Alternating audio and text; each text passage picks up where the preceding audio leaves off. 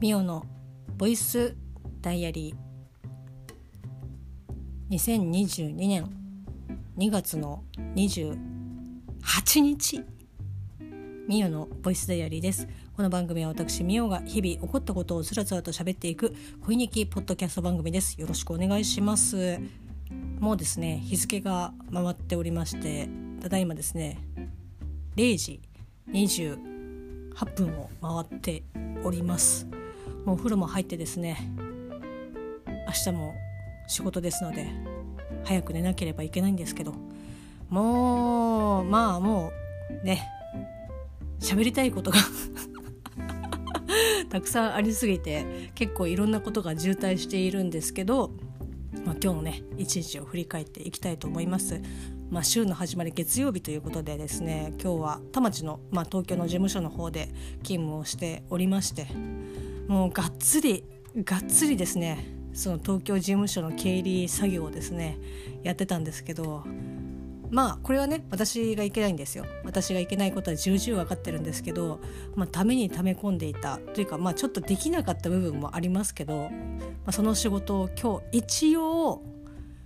もうあと最終、まあ、金額をチェックして漏れがないか、えー、抜けがないか間違ってないかっていうのを確認すれば確認すればってこれが結構面倒くさかったりとかするんですけど、まあ、それをねやれば OK っていうところまで来て、まあ、ちょっと一応一段落したかなっていう感じです。まあただ、えーとまあ、今日そうですよ。今日から3月ですね。あ今すごくくしゃみが出そう。3月ですけど、まあ、3月の1日といえば3月の1日といえばというよりも、まあ、月初はですね毎月恒例のお店の請求書が やってまいりますのでなんかほんとついこの間終わったような気がするんだけどなこんなに日って短かったっけっていう感じですけど、まあ、やってくるので、まあ、またね大変な日々がやってくるなっていうふうに思っております。しかも2月がうち決算なのでもう割と今までまあちょっとズルズルっとしていたところもかなり御社の方からせつかれることが多いだろうなって。まあ本来だったらそうあるべき姿だとは思うんですけどただでさえ遅いのに、まあ、決算月ということでいろんなものをね締めていかなきゃいけないので、まあ、頑張ってね1分1秒たりとも気を抜かず頑張っていきたいと思います。まあそんな中ですね今日久しぶりにポッドキャストを聞きました まああの例に漏れずというかこれもねもう日々の習慣でございます平日はですね朝まあダゲな時間の最新話をチェックしてで、まあ、配信、まあ、私のねこう通信環境とかそういうのとかもあると思うんですけど、まあ、うまい具合にねこう最新話がこう更新を確認できれば、まあ、その場で聞きながら会社に行ってみたいなことをしているので、まあ、なんだったらその、まあ、ポッドキャストは毎日聞いてはいるんですけど、まあ、いわゆるこう他番組さんの番組をですね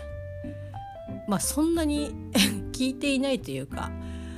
うん聞いていた時期もあったりとかしたんですけどそのやっぱ聞き始めるというか何て言うんですかね。なかなかこう裾野を広げられないというかいやでもなんかもったいないなと思ってとりあえずこう登録をしている、えっと、番組さんの、えっと、最新話のみをですね、まあ、もうあのそれがお便り会だろうが何かのこうこう後半とか何々編後半とかだったとしてももう関係なく最新話からこう聞いてきたんですけど何ですかねこういろんなこう気づきというかこう普段やっぱりこう公共放送のラジオを聴いていることが、まあ、多かったりとか、まあ、こう自分の番組もそうですしこのばこのねボイスダイアリーもそうですけどなかなかこういわゆるそのプロではない方のラジオを聞くっていう、まあ、ポッドキャストをラジオと呼んでいいのかっていうのはまあ結構賛否が分かれるとは思うんですけどこうね音声を聞くっていうことがなんかあんまり習慣づいてなくてでまあ改めてこういろんなね方の番組のを聞いてなんか結構ああこの番組はこういった感じなんだなとかあなんかこう前聞いてたけど最近聞いてなくて今日聞き始めたけどあやっぱ面白いなとかって思ったりとかなんかこう結構尺がだいたい30分ぐらいとかだったので割とコンスタントに、まあ、4番組ぐらい、まあ、仕事中に聞けてでなんか新鮮だったなっていう感じでしたね。あとやっぱこう同じポッドキャストを配信している人のを聞いてあなんだろうなあこういうところ自分ダメだったな気をつけようっていうふうに思うところも ちょっとあったりとかしてだからまあこうねいい刺激になったなっていう感じです。まあそんな中でですね、まあ、私がそんな中でも比較的こうまあこう毎更新されたらすぐとかっていうわけではないですけどこう思い出したらこう聞いている、えー、と番組さんがあるんですけど、えナミスケ団、えーと、アニメワクワク研究室。タイトルが長くて、まあ、前もなんかこんな感じだったんですけど、まあ、あの電磁気学部のですね、まあ、こう2次元のアニメをの面白さをこう伝えていこうというコンセプトで、まあ、配信をされている番組さんがあるんですけど、まあ、その波助さんあの電磁気学部さんが、えーとまあ、今回えっとですねザ・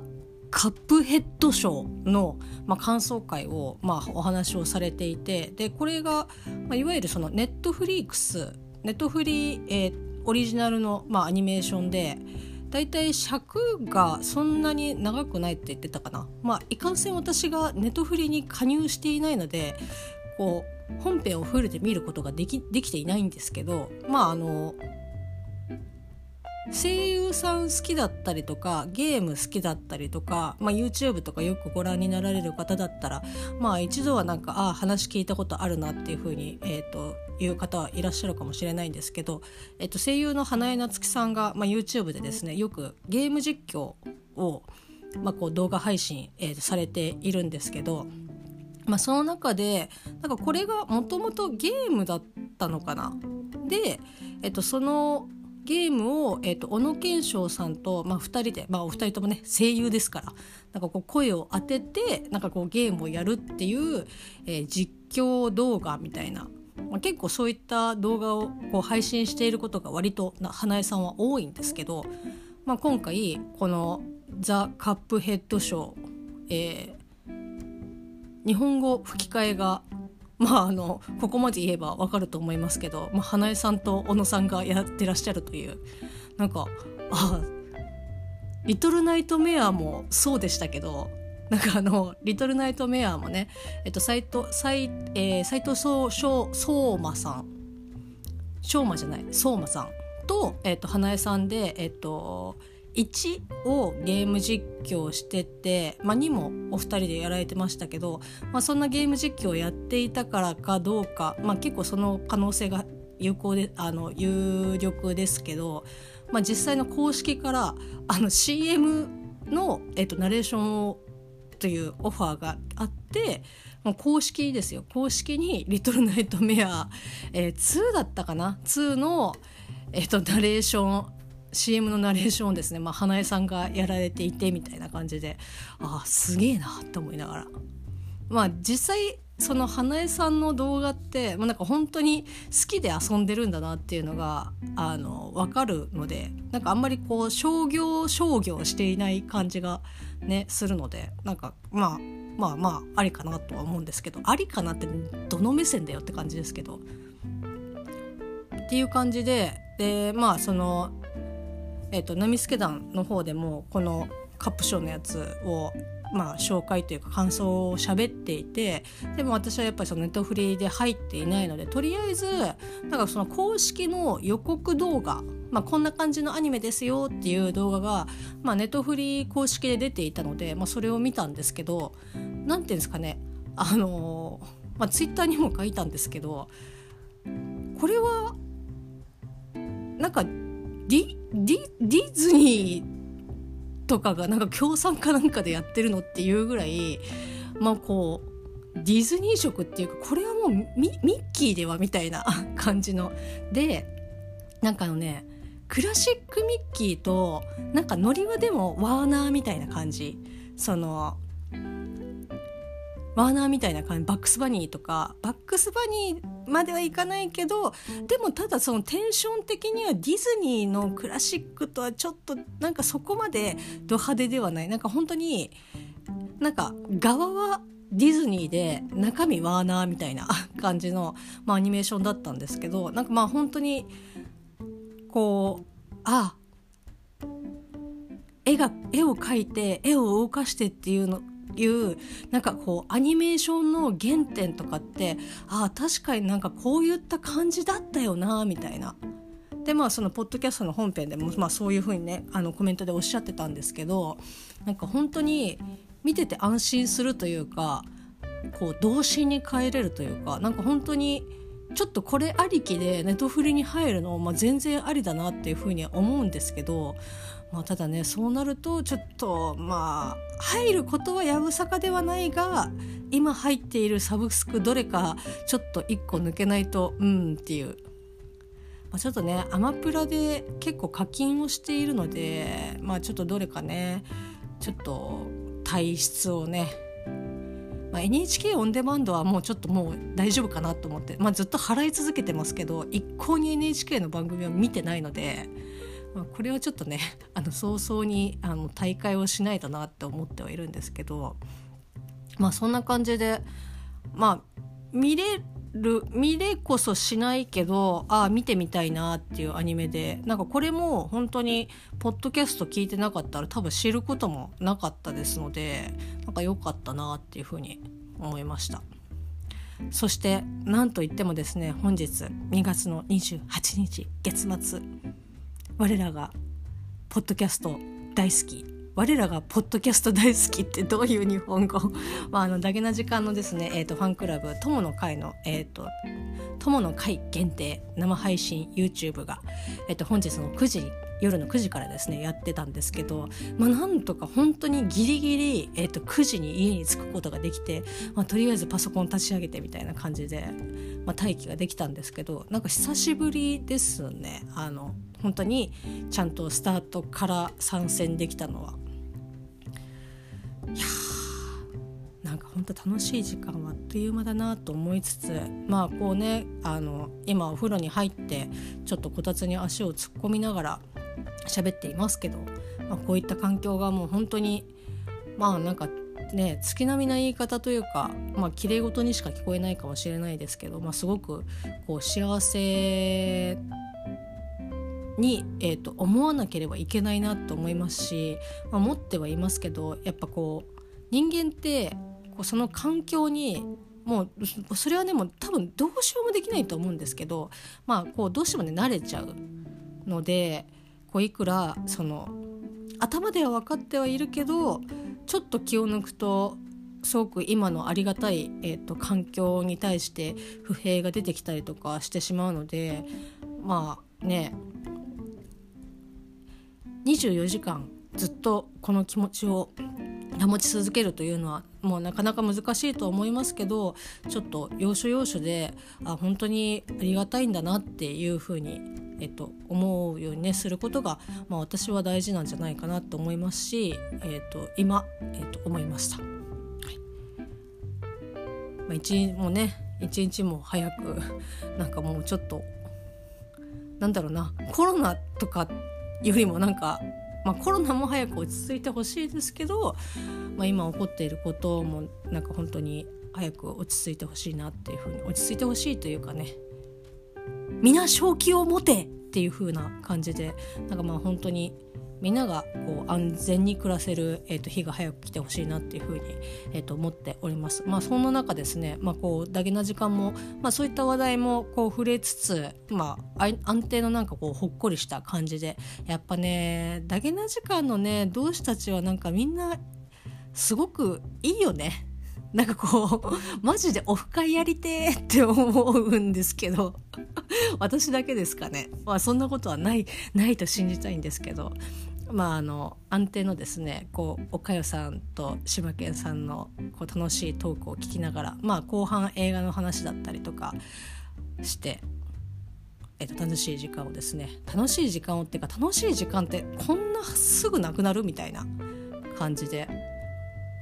こうちょっともうそろそろいい時間よねっていうのを柴犬さんが言った時に「えそんな経ってる時間?」みたいな感じでこう時計を見たら「ああ確かに」みたいな 感じだったので、まあ、本当ねあっという間だなっていう感じでした。まああの内容はねもちろんあのこれは友の会限定の、えーと、お話ですので、まあ、詳細をねお伝えすることはできないんですけど、まあ、ちょっとあの漫画の話になって。ねまあ、そこからですね、まあ、ちょっと私がこう普段から、まあ、こう最近ですかね最近割とこう漫画とかを、まあ、またちょくちょく、まあ、見たり買ったりみたいな感じで、まあ、ちょっと最近電子が多いかなっていう感じではあるんですけど、まあ、紙媒体でちょっと気になっている本がですね、まあ、一冊あるのでちょっとそこをね今日ご紹介をねしていきたいなというふうに思っております。まあご紹介といっても私も本当にゼロ知識なのでむしろなんかちょっと買ってみてどうかなっていう感じではあるんですけどえっとですねなんか最近新刊コーナーで2巻かな2巻か3巻出ててなんかこう惹かれるけどうーんなんかこう微妙なライン。なんかあこれこう表紙的にあなんか絶対買いたいとかあもう買おうみたいな感じに、えー、まではならないけどなんか気になるみたいな感じの本がありまして、えー、とそれがですね富明仁さんの新作「アビス・アジュールの罪人」あ今2巻同時発売ですね。えーと、こちらがですね、えーと、非常に気になっておりまして、まあ、表紙がですねまあこうちょっと踏みとどまっている、えーと、要因というか、まあ、そこがそこがあるからちょっとんどうしようかなっていうふうに悩んでいるところがあるんですけど、まあ、表紙がですね、まあ、一家の表紙がこう綺麗な、えー、と人魚の、えー、と女性2人が、まあ、表紙なんですけど、まあ、若干こうちょっと困りがちというかそんなニコニコしてる感じじゃなくてちょっと緊迫したような感じの表紙なんですけどで2巻がね確かその人魚とあと男の人眼鏡かけた男の人でなんか結構いずれにしてもなんかちょっと緊迫したような感じの、えっと、表紙なのであに人形人形物？人形物だとなんかあのー、何？仲良しだかリボンだか忘れましたけどなんかピチピチピーチとかなんかそそんな感じのなんか人魚ってそそんな感じ？でもうちょっと行くとなんか高橋留美子の人魚の森にもどっちかみたいな 感じだっただったりとかするので、まあ、ちょっとなんか二の足を踏んでいたんですけどで今あそういえばあの気になってた本のタイトルなんだっけなって思って調べていたら、まあ、こう紹介の記事があってこう人魚といえどですねなんかこう21世紀版の、えーと、人魚姫というだそのねおとぎ話の人魚姫とかではなく、まあ、いわゆるその現代のをぶ多分現代を舞台にし現代といっても、まあ、近未来なのか、まあ、本当にザ今のえーと、地球の環境なのかっていうのはまあちょっと分かんないですし、まあ、架空の国なのか、まあ、そもそも日本なのか海外なのかっていうのもちょっと分かんないですけどまあこうね絵を見る限りでは多分日本人ではないなとは思うんですけど、まあ、ただちょっと設定的に面白そうだなと思って中身は全然分かんないですけど。なのであちょっとこれはまあ買ってみてもいいかなって。でその絵とかも本当にまあ表紙を見る限りだと結構綺麗な感じなのでいいかなっていうふうに、えー、と思っていて。でそもそもこの富明、えー、と仁さんがこういもともとその何を今まで書いていた方なのかっていうのとかも全然知らなくて。とねありましたありました。えー、前作がですね前作で多分いいと思うんですけどカタカナ多いよな本当。えっ、ー、とストラバガンツァー異彩の姫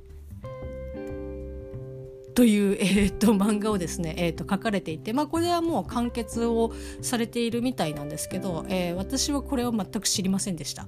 でただ表紙を見る限りだと、まあ、設定的に、まあ、あの西洋とか中世とかそれぐらいの時代なのかなうんなんとなくのイメージだと,、えーと、とクレイモアとかそういった感じの世界観なのかなみたいな。いわゆるそのモンスターとかそういうのが出てくる。で、えーと、顔が、えーと、甲冑をかぶっていて、まあ、兜をかぶっていて、えーと、表紙を見る限りだと顔は分かんないです。ただめちゃくちゃスタイルのいい、えー、と女性が、えー、剣を振るっているという。でちょっとこれを見て逆にこっちの方がちょっと気になるなっていうのがあのなんだろうな。こう煽りというか漫画ならではのこう遠近法みたいな。いや絶対こう人間こんな感じで手足伸びねえだろっていうような、えー、っとまあ、ちょっとデザイン的な感じの、えー、っとパースの効いたこう表紙だったのであなんとなく絵的にも安心感があるなっていう 感じなので、まあ、この、えーストラバガンツァー異彩の姫もちょっとまあ余裕があれば読んでみたいですしまあでもその前にですねこのアビス・アジュールの罪人えこのアビス・アジュールの罪人の方がもう100%言い言いやすいんですけど、まあ、このね、まあ、まだ12巻なので、えっと、こっちをね読んでみたいなっていうふうに思っています。なんかもう本当にこれはちょっと未知というか全然予測がつかないのでもしかしたら買ってああってなるかもしれないですけどまあなんとなく私のあのセンサーというかこう職種的にまあなんかあの食べれなくはないみたいな感じのあの職種というかねあのセンサーが出て反応がしているので、まあ、大丈夫かなと思いますけど、まあ、ちょっと余裕があればですね買ってまた読んでお話をしてお話をできればするかなっていう感じです。で、まあ、ここまでもう喋ってきてしまいましたけどいろいろダゲな時間で、まあ、もちろんねそのお二人映画大好きですから、まあ、映画の話とかね、まあ、ドリームプランドリームプランドリームプランねなんかあのどうなんだろうあのポッドキャストで配信を感想とかのね配信感想を配信してくれるのかなっていうのをすごくねあの期待をしているというかまああの岡谷さん的には結構今なんか見るんだったらみたいな感じでドリームプランををされていたのでちょっとねあなんか2人はどんな感じで見たのかなと思ってすごく、えーと気になっています。なのでまあこれもあれですけど聞いてねなんかこう感想をなんか言えたらいいなっていうふうに思っていますけどなんかまああの結構映画にしたら割と長い、えーと、尺、えーと、140分とかかな、えーと、割とまあ映画でしたらなんかそこそこなんかあ長いなっていう感じではあったんですけど、まあ、もちろんその何て言うんですかね実はベースなので、まあ、こうはしょれるところはしょれないところっていうのはもちろんあるとは思うんですけど、まあ、ちょっと気持ち長いなっていうふうに私は感じたんですけどどうですかね見た方は。であとなんだろうだけな時間で、えーと、感想を語られるのも楽しみだし、まあ、あの TBS のねアトロクのムービーウォッチメンで、まあ、ガチャでねあのドリームプラン入っていたのでまあ今週今週来週ぐらいまではガチャで入ってるかなっていう感じでまあなんかちょっとね歌丸さんのなんか映画表とかも聞いてみたいなって思いながらも。なのでちょっとねいろいろ聞いてからなんか感想をね私も喋っていきたいなっていうふうには思っています。まあ後出しみたいな感じになっちゃいますけど。あとあれですね。えっ、ー、と白野を、まあ、今日、えーと、話題に上がっていたんですけど、まあ、ちょっとねざっとそのこんな話だよっていうのを、まあ、こう柴犬さんのねこう説明というか、まあ、あのあらすじを、えーと、話してくれて、まあ、それを聞いていたんですけどなんかねあの映画館劇場のオンラインチケットを、まあ、買う時に、まあ、大体その映画の、まあ、サムネイルみたいなものとかって出てると思いますし、まあ、その映画館によって本当にあのフライヤーの、えー、と表紙を、まあ、ポスターとかもう本当にいろんな人が目にするえーと、形の、えーと、デザインを、えーと、サムネイルにしている、えー、と映画館もあれば、まあ、T ジョイとか多分そうだと思うんですけどえーと、東宝とかあとユナイテッドシネマとかはは割となんだそのシーンそのメインとなる、えーと、シーンのをサムネイルにしていることが多くてでなんかこう T ジョイではやってやってなかったというかあのちょうどいい時間がなかったので、まあ、他の東宝とかねそのユナイテッドの方で、えーと、オンラインでこうシラノのねいつやってるかなみたいな感じで探していたんですけど探していたっていうか別の映画を見ている時映画を探してる時にあシラノってあこういう映画があるんだみたいな。で割とそのサムネイル自体が割とほわっとしてるなんかこうヒューマン系のなんかあったかい話なのかなっていうふうにちょっとえっと、そのサムネイルだけでそう思ってたんですけど、まあ、聞いてる限りだとなんかあなんか別にそこまでではないのかみたいな逆に気になるみたいな 感じだったのでで、まあ、白野はねまだ、えーと、どこの劇場でも割とやっているので。まあ、できれば、えーと、土曜日に見れたらいいなっていうふうには思ってるんですけど、まあ、土曜日までにねもしやってないっていうふうになれば、まあ、平日、まあ、ちょっと遅い時間ですけど、まあ、近場で見れればなっていうふうに思っています。まあ、今年はちょっとねいろいろ映画をね見ていけたらなって思いますしなんかいろんなことをね やっていけたらなっていうふうに思っていますけど、まあ、日々本当に一日一日をね乗り越えるだけで、まあ、精一杯ですけど頑張っていきたいと思います最近つむつむもねちょっとやれてないからな頑張っていかないと。24時間じゃ足りないというか24時間、えーと、頑張れる、えーと、体力が欲しい、えーと、そんな2月の28日でした3月もですねまあこういろいろ新スタートというふうになる時期ではございますので皆さんまああまり羽目を外さす外しすぎず安全に生きてまいりましょう。それではまた明日